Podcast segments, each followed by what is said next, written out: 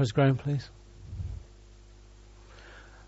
At long last, we are through the journey to the cross, through the other side now. The resurrection has happened. We saw a couple of weeks ago that um, he had appeared to Mary Magdalene, that Peter and John had raced to the tomb and found the tomb empty. But that wasn't enough. An empty tomb is not enough.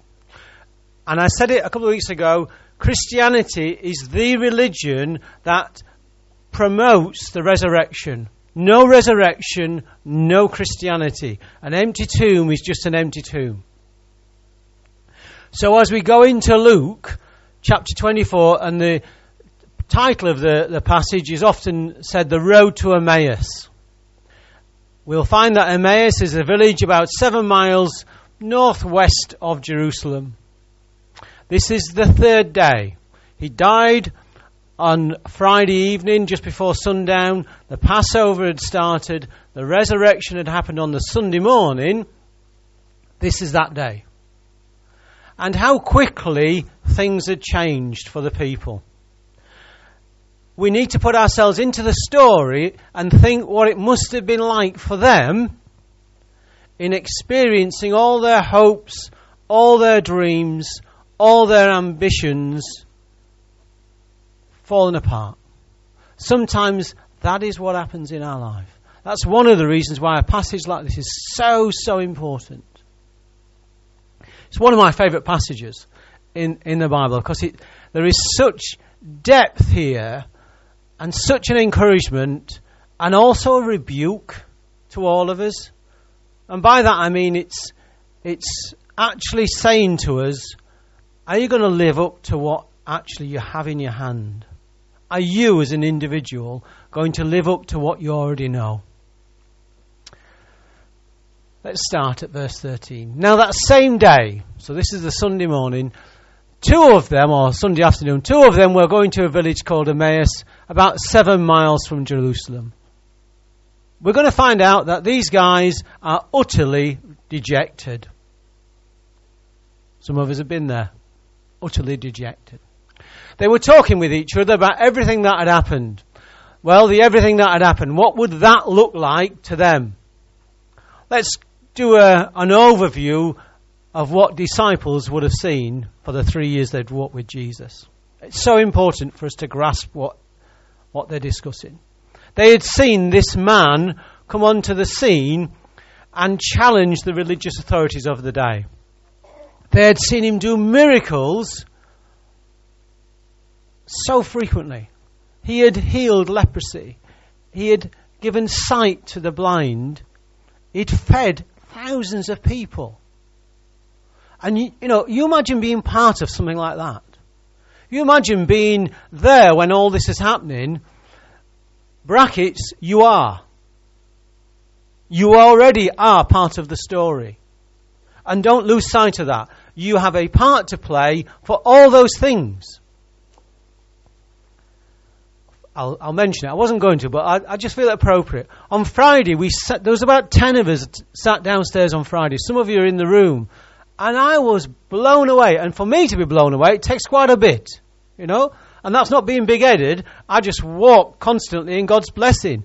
But I was blown away by this young, tall, good looking, I've already gone off the guy, right? I had hair, it's getting worse, but he just loved and oozed Jesus. And he spoke about a church dealing in millions of pounds worth of stuff.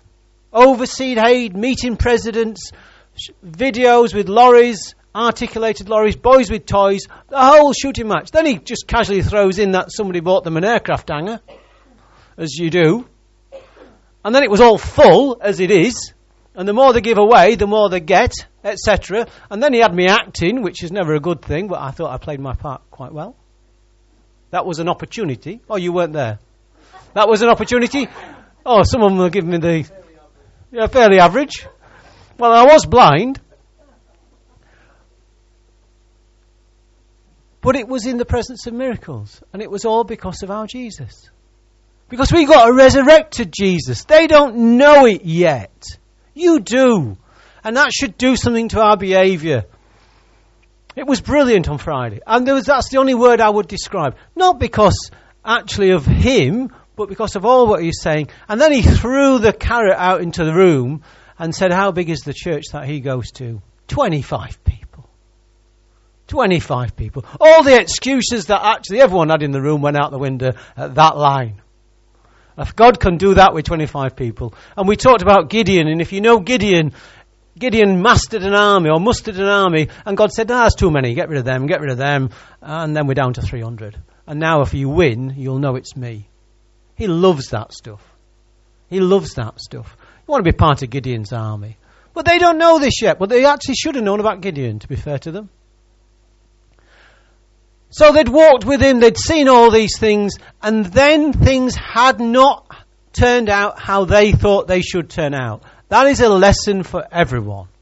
Right? When things don't turn out how you think they should turn out, maybe, just maybe, he's still in control. Maybe all along that it will turn out how we maybe want it to turn out as well. We've just got to get through. And as they talked and discussed, and that word discussed in the original, the really heated debate, they're really struggling. How do we reconcile all of that with what we saw on Friday. This man naked and nailed to a cross when he should have not have done that. That's not what should have happened. And they're discussing it with each other, and Jesus himself came up and walked along with them. That's what he does. They should never have left Jerusalem. No one said leave Jerusalem. They're going away from the place they should have been in. So what does he do? He goes and fetches them. Do you know that's what he does with us? When you start walking down the wrong road, guess who's actually coming with you? I've been down my own road to Emmaus. And then you suddenly realise, oh, I haven't left him. You can't leave him. You're his child. He's there with you all the time. We'll find actually sometimes he's there and you don't see him. So Jesus brackets himself not another Jesus, not an angel looking like Jesus, but Jesus himself came up and walked along with them. But they were kept from recognizing him. I wonder why. Why would God keep his children from recognizing them? You shouldn't read that passage and not actually ask that question. Maybe. It's a theory and it's as good as any. But the reality is they didn't see who he was. Neither did Mary, by the way. When he appeared to Mary on that morning, she didn't see him. It wasn't until actually he spoke that she then recognized who it was. She thought he was the gardener. Moving on. He asked them, What are you discussing together as you walk along? And they stood still like this on the road to Emmaus, sad and downcast. My world is imploded. One of them, named Cleopas, we don't know anything more about this guy, by the way. He's just one of them. Notice he's not a, an apostle, he's a disciple. He's like you and me. I'm glad he's not an apostle. I want a disciple to experience something. One of them, named Cleopas, asked him, Are you the only one visiting Jerusalem who does not know the things that have happened there in these days? Actually, he's the only one that knows. Isn't he? Imagine your name being in lights and you've just asked Jesus, Don't you know what's happening? Oh dear, is that going in the Bible? dear, I mean, he must have got the Mickey taken out. Somewhat wicked. What things? Um, what things? Why are you sad? Why are you leaving Jerusalem? Why are you turning your back on it? What things? About Jesus of Nazareth, they replied. And then they gave a description. And this is where we go wrong. We can give a description of Jesus, but we often give the incomplete description of Jesus. And this is their mistake. He was a prophet, tick. He was powerful in word and deed, tick. They'd seen those things.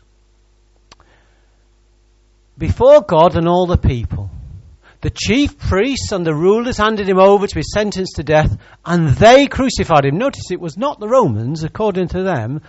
it was their fault. The chief priests, the religious rulers, they're the ones that were guilty. And that will be picked up in, in Acts. Move on. But we had hoped that he was the one who was going to redeem Israel. Hope. This type of hope. We'd hoped it would work out how we imagined it was. If Michelle was here, I would, I would ask her the question what does the word redeem mean? So I'll ask you the question. I know she's been studying it. What does redeem mean? Yes, thank you, and thank you. Two gold stars for two ladies in the room. Well done, Sam, and well done, Bev. Something that you buy back, and Bev put on the, the caveat, at a price. Let me say this to begin with as well. You only buy back something you own. I can't go down to the pawn shop and buy something that belongs to somebody else. You redeem something that you actually own. And there's a price. So their view of who Jesus they thought was going to be was the one that was going to redeem the country, the nation itself. And that was their mistake. I wonder what mistakes we have of Jesus. When they were looking through their filter, their mind, everything that they saw centered on Israel. And for them to actually think of Messiah, it was first of all, he would come in and kick out the Romans. He would get the country that was occupied free again. That's what David had done. He defeated people that were um, attacking Israel. He defeated the Philistine, Philistines. And so they expected their Saviour to come and do that. And then, because this Jesus could feed people, there would be plenty of food and it would be party time and you wouldn't have to work and do all those things. And it would be just celebration. And then they, were, they might actually sort out the religious system that was so corrupt and, and um, oppressive. And that, would, that was their understanding of what redemption was. But that's not his understanding of what redemption was. What's his understanding of what redemption is?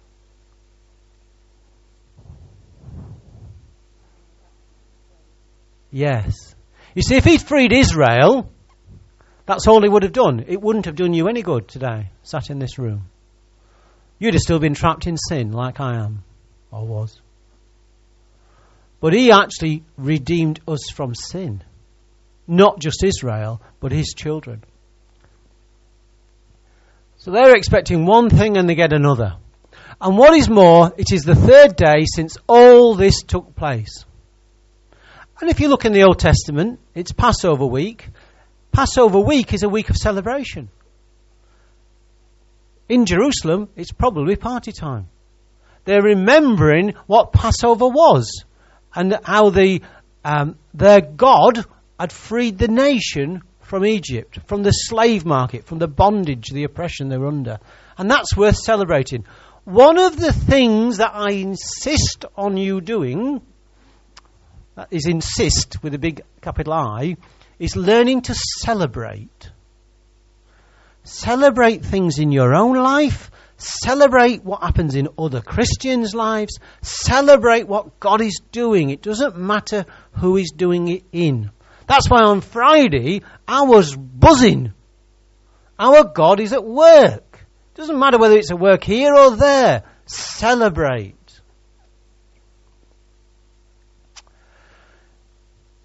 Now then, we have a little pop at the women. In addition, some of our women amazed us. Oh, don't they just do that? Where's the guys? There's not many of us, is there? Or on this side, look. Do the women amaze you?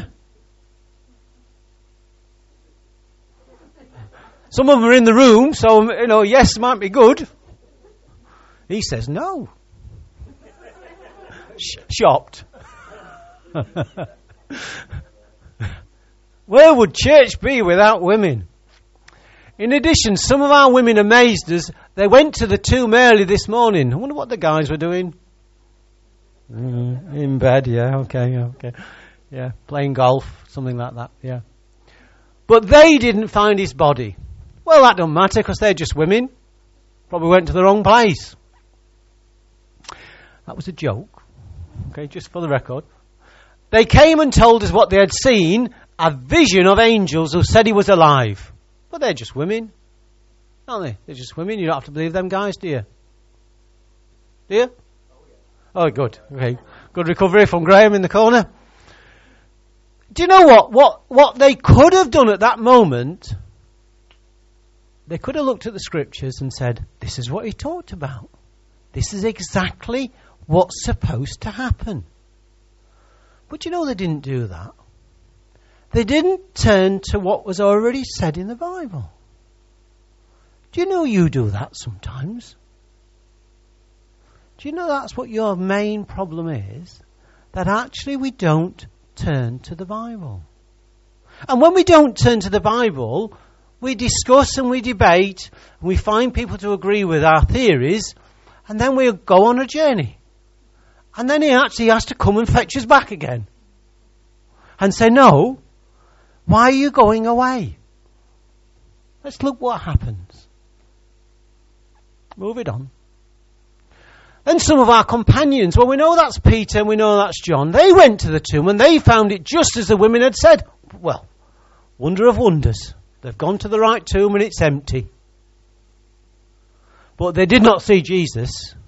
They didn't see him. So they came back. What Jesus says. And you don't want him to say this to you or me. How foolish you are. Not very seeker friendly from Jesus. He's not pulling any punches, is he? And you know what? If you study this passage, if he says we are foolish, that means they did not have to be foolish. Else that's a very unfair comment from him. And given the fact that he's never unfair, that means that they did not have to be on that road. They could have worked something out to stop them actually misunderstanding what was happening. How foolish you are and how slow to believe all that the prophets have spoken. If you knew your word, if you knew your Old Testament, then actually, why are you walking away? Why are you actually behaving as though the world has fallen apart? I cannot overemphasize the importance of this book. And yes, yet again, I am imploring you to read it. Listen to it. Get it on CD. Eat it. Eat it. Serve it up on your dinner plates. Let it become part of you. Live it. January is always a good time for Christians to say, I know I'm going to read the Bible in a year. Let me know if you do that because in a year's time I am coming knocking and I will be asking the question. And if you're not saying that, then I suggest you do. Make a decision and determine to do it. Because if you don't, you'll be on the road to Emmaus at some point. How foolish you are and how slow to believe. Let's look at the word believe. I'll use one of my favourite words. When I believe something, what do I do? Ah, there she is. She's journeyed so many years. Bless her little cotton socks. Go on, shout it out, Bev. Choose. It's just a choice. It is a decision that I have made in the past. Do you know what? I'm just going to take it as it's written. Even the difficult bits. I choose to believe. And having, having then made that decision, I don't revisit that. I pick it up and I read it and I believe it. Do you know there's freedom in that? I don't have to debate with it. I just read it. Just read it, believe it, live it. And then he gives them a Bible study. You see, the interesting thing for Jesus is you've got two guys walking away, downcast, sad, devastated, about to make bad choices. And what does he do? He does a Bible study. Isn't that great? Think about that. He doesn't come and put an arm around them. He doesn't pray with them. On this occasion, he says, let's do a Bible study. Did not the Messiah have to suffer these things and then enter his glory? Actually, do you know what, guys? You know your Bible, what we would call our Bible. You know it, and actually, it's already told you in there that everything that's just happened, that you have seen with your own eyes, was already written about. But the trouble is, you've read it and you haven't believed it. You've either read it, you've forgot it, you've read it, not believed it, read it, not understood it. But it was there for you to do. And do not make the mistake of thinking he's got half a dozen scrolls under his arm as though he's walking along the road. He's talking to these people that they already know the scriptures. They already know the passages he's about to say. I wonder if I could do that with you in the room today. Could you take your Old Testament, your Old Testament, and do a Bible study to prove Jesus is Messiah? Not at me if you can, because I'm asking you. There's some very still heads in the room. This is very disturbing. Some are going not like this. Some know that if I say yes, then you'll be doing the Bible study on Tuesday. So some of you are like, this fixed. You should be able to. You must be able to. Because they did. Did not the Messiah have to suffer these things and then enter his glory? And beginning with Moses, that's like the first five books of the Bible, by the way. That's your starting point if you want to prove Jesus is, is Messiah. Beginning with Moses and all the prophets, even the old prophets, yes. He explained to them what was said, and in the Greek, this word means what? All Scripture. Even the genealogies, even those long passages in Chronicles that no one ever gets through are important. Oh. And beginning with Moses and all the prophets, he explained to them what was said in all the scriptures concerning himself. It tells one story, and it's all about him. All about him. And you need to know that story. So, what about the ones who don't read a lot? I like to read. Well, if you're not a very good reader, then it's even more important that you come to Bible study, that you come to church, because it's in this sort of setting that you will get your understanding. But you know what? We do not lack for Bibles in this country. I'll bet if I went round the room, some of you have got more than one Bible, haven't you, Kenneth Davison, in your possession? We have different translations, we have commentaries, we have literal translations, we have paraphrase translations, we have umpteen Bibles, and they are gathering dust on our shelves. Can I urge you? Can I urge you? Blow some dust off, blow some cobwebs out. And if you're not good at reading, get it on an app. Listen to it. Play it in the car. Faith comes by hearing. You know, it, by hearing the word of God. Romans chapter 10, verse 17. You need faith to get through this life. Young and old, there's no excuse. So he takes them through the scriptures, and as they approached the village to which they were going, Jesus continued as though he were going further. And he will do that to you and me. He, they're stopping, and he's going to go on. And sometimes it's in your life and it's continuing. But you know what? Unless you invite him, he will keep going. Speak to him in the morning. Ask him to share your day. Ask him to share your journey. And then when you do that, this is what happens. Look what happens. But they urged him strongly stay with us. Stay with us. How about starting off your day? Jesus, just come and share your day with me. He wants to, and he will respond to that. Stay with us, for it's nearly evening, the day is almost over, and so he went in to stay with them. So they've walked about seven miles, let's say two miles an hour. Let's say it's getting towards six o'clock, it's twilight again. On the near the end of the third day. This isn't a communion service, so don't get confused with this. This is Israelite hospitality. The host would feed and give thanks to God for the food. But look what happens.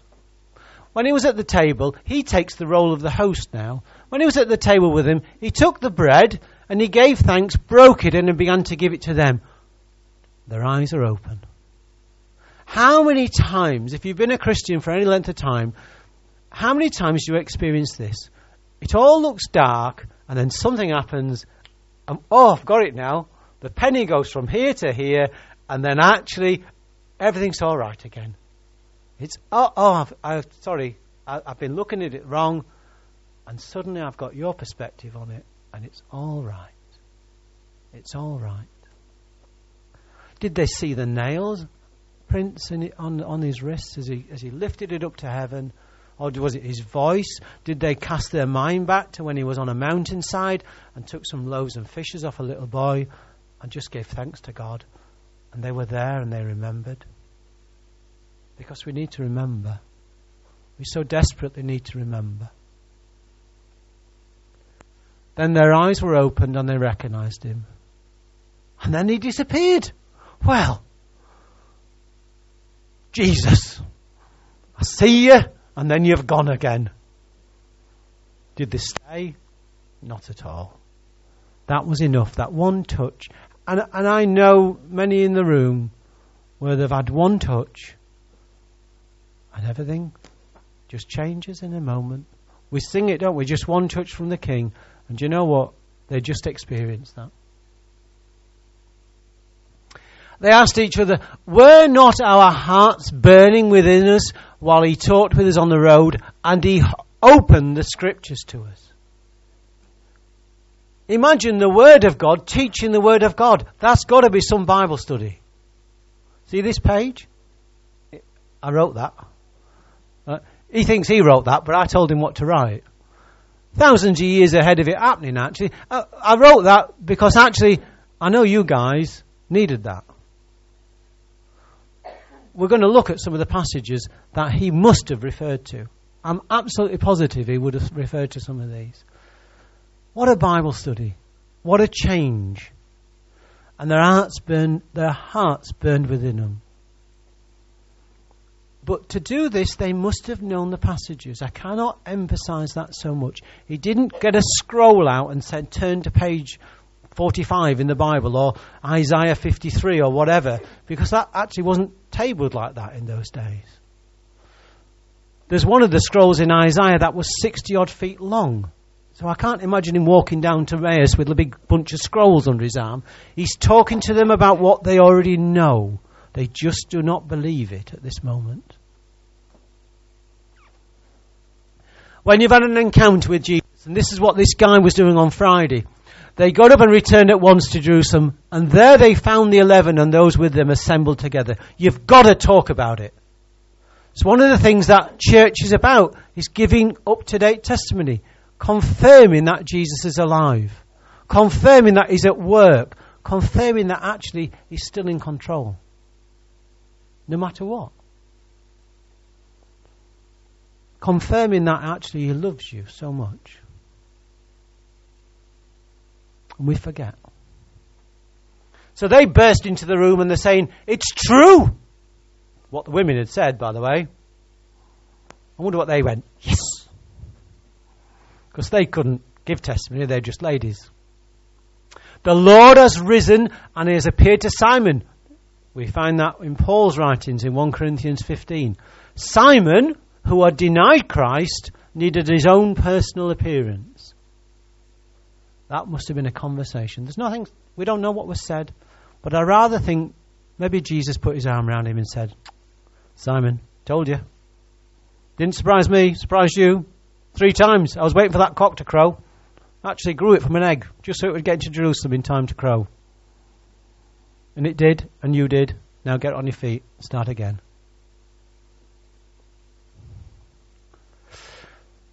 Then the two told what had happened on the way and how Jesus was recognized by them when he broke bread. One encounter with Jesus changes everything. One moment of time when the blinkers come off and you know that you know that you know changes everything. I urge you, if you have not had that encounter, then you ask Him to give you that encounter. I urge you just to make a decision to believe.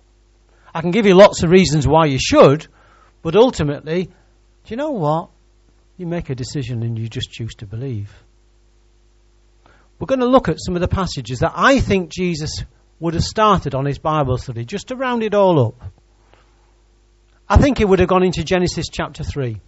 He would have told them about the fall of man and how actually, as, as judgment is given out, he says these words to the serpent You'll strike the heel, but he'll crush your head.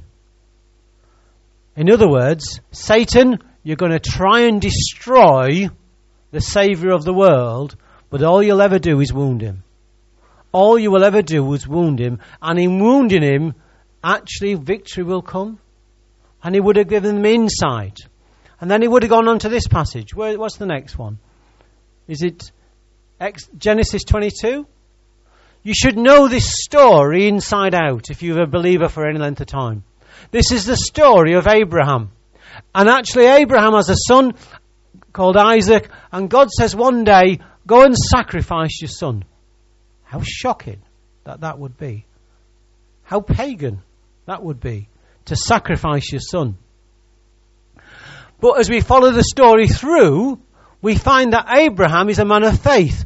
And Abraham either reasons that he will raise Isaac from the dead, or actually, God will provide another sacrifice. And that's exactly what he did. On that mountain, at just the right moment, we find in that story in Genesis 22 that God provided the sacrifice. That Abraham did not have to sacrifice his own son. That's a mirror image of Calvary. You should read your Old Testament looking for Jesus in those passages. And in doing so, recognize this written thousands of years ahead of that happening. What's the next one?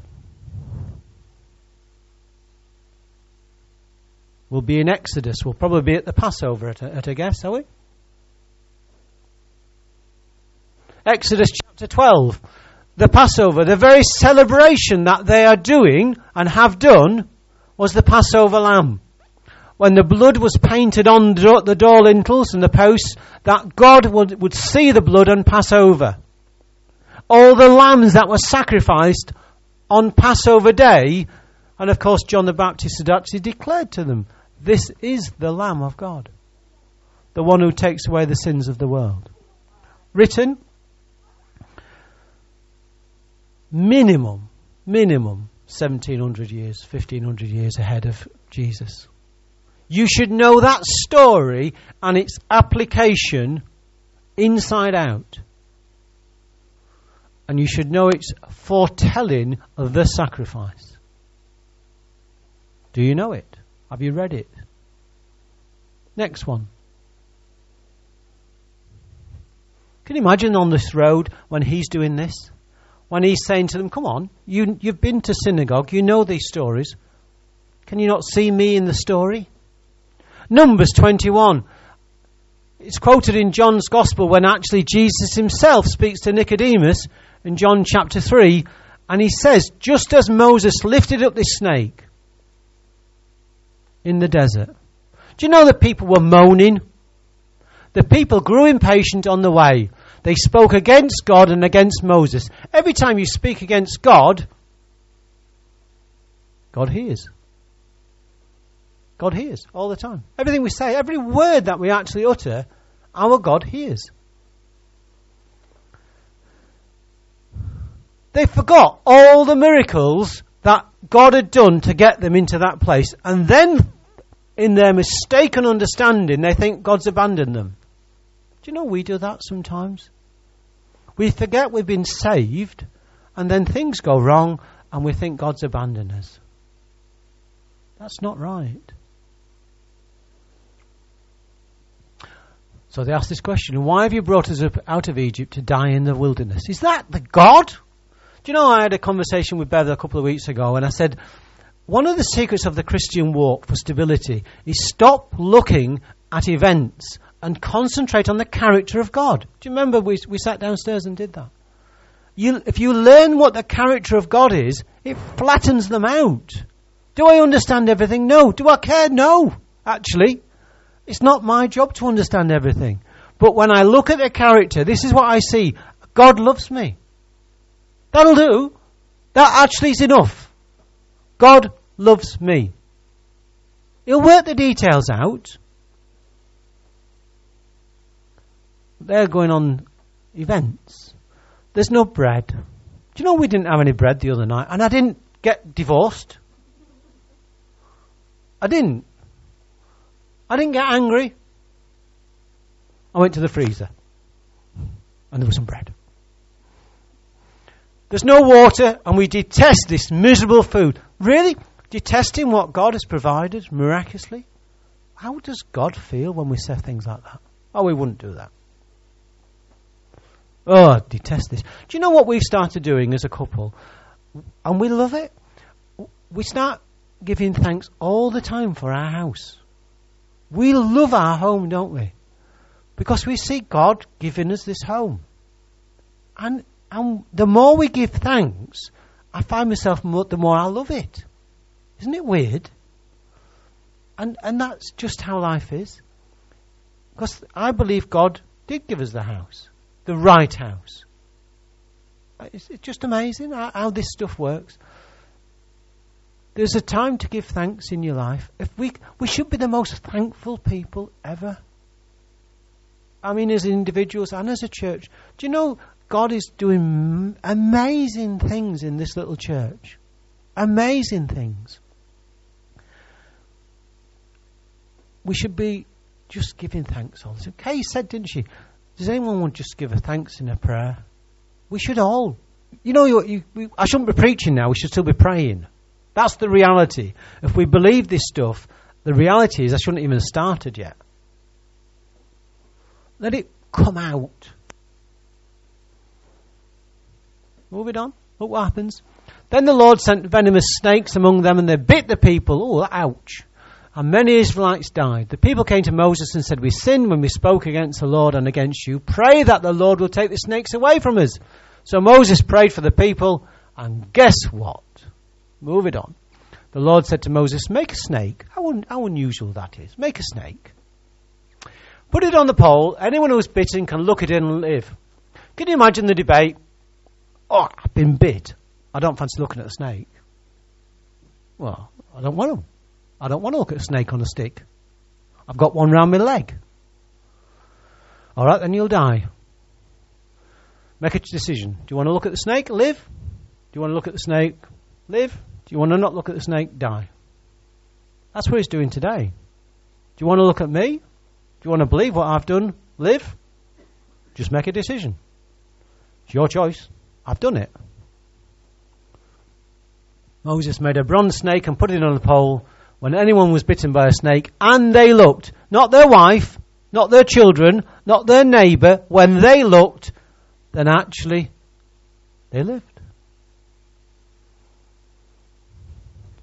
If you break that down, basically, and in 1 John, he speaks about the venom of sin being drained from you, catheterized, as it, drink, as it takes the poison out of you. And that's what sin is. Sin is poisonous to people. And it needs draining. And the only way to drain it is to look at Jesus. Make a decision and look at him. A couple more just to show you. Jesus in the Old Testament. Move it on. Perhaps he got to what? Psalm 22, is it next? Didn't they hear these voices, this, this cried from the cross just a couple of days early?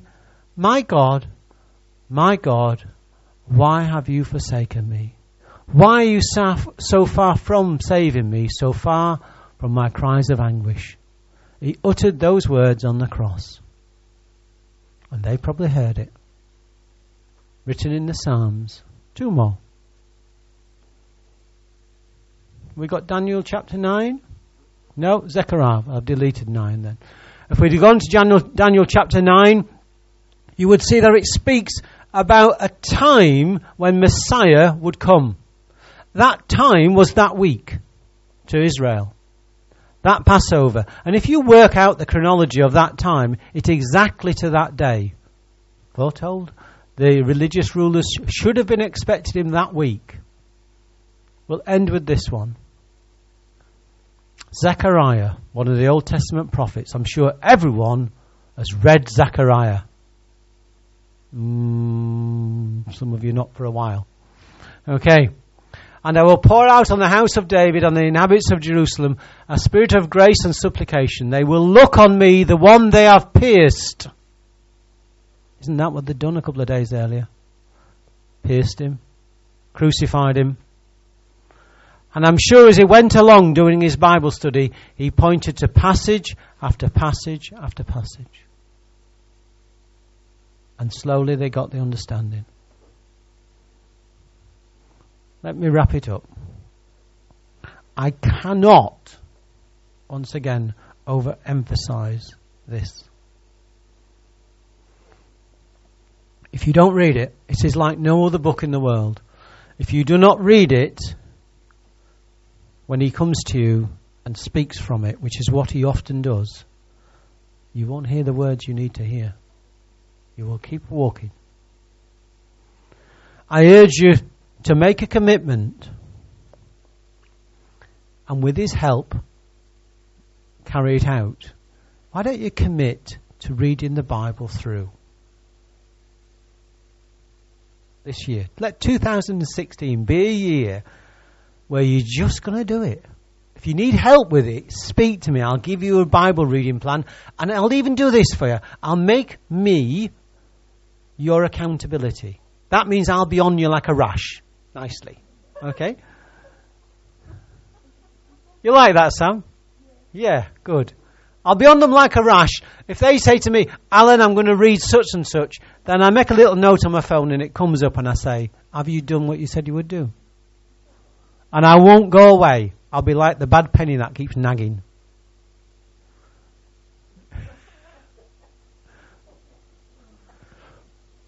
But let me say this and I close with this. Do you know what? When we do this stuff, God loves it. That actually you'll benefit from it. You. And if you've read it before, right? Let's suppose you've read it right the way through two or three times. So what? Do it again. So that's everyone in the room, starting with me. Right? You hold me accountable, and every one of you in this room can say to me on a regular basis, How's your Bible reading? How are you doing regarding your Bible reading? Not Bible study for sermons or Bible studies. How are you doing regarding your Bible study? I'm asking you to make me accountable to you. There's two ways. Can we say amen? All right. We'll get the two degrees.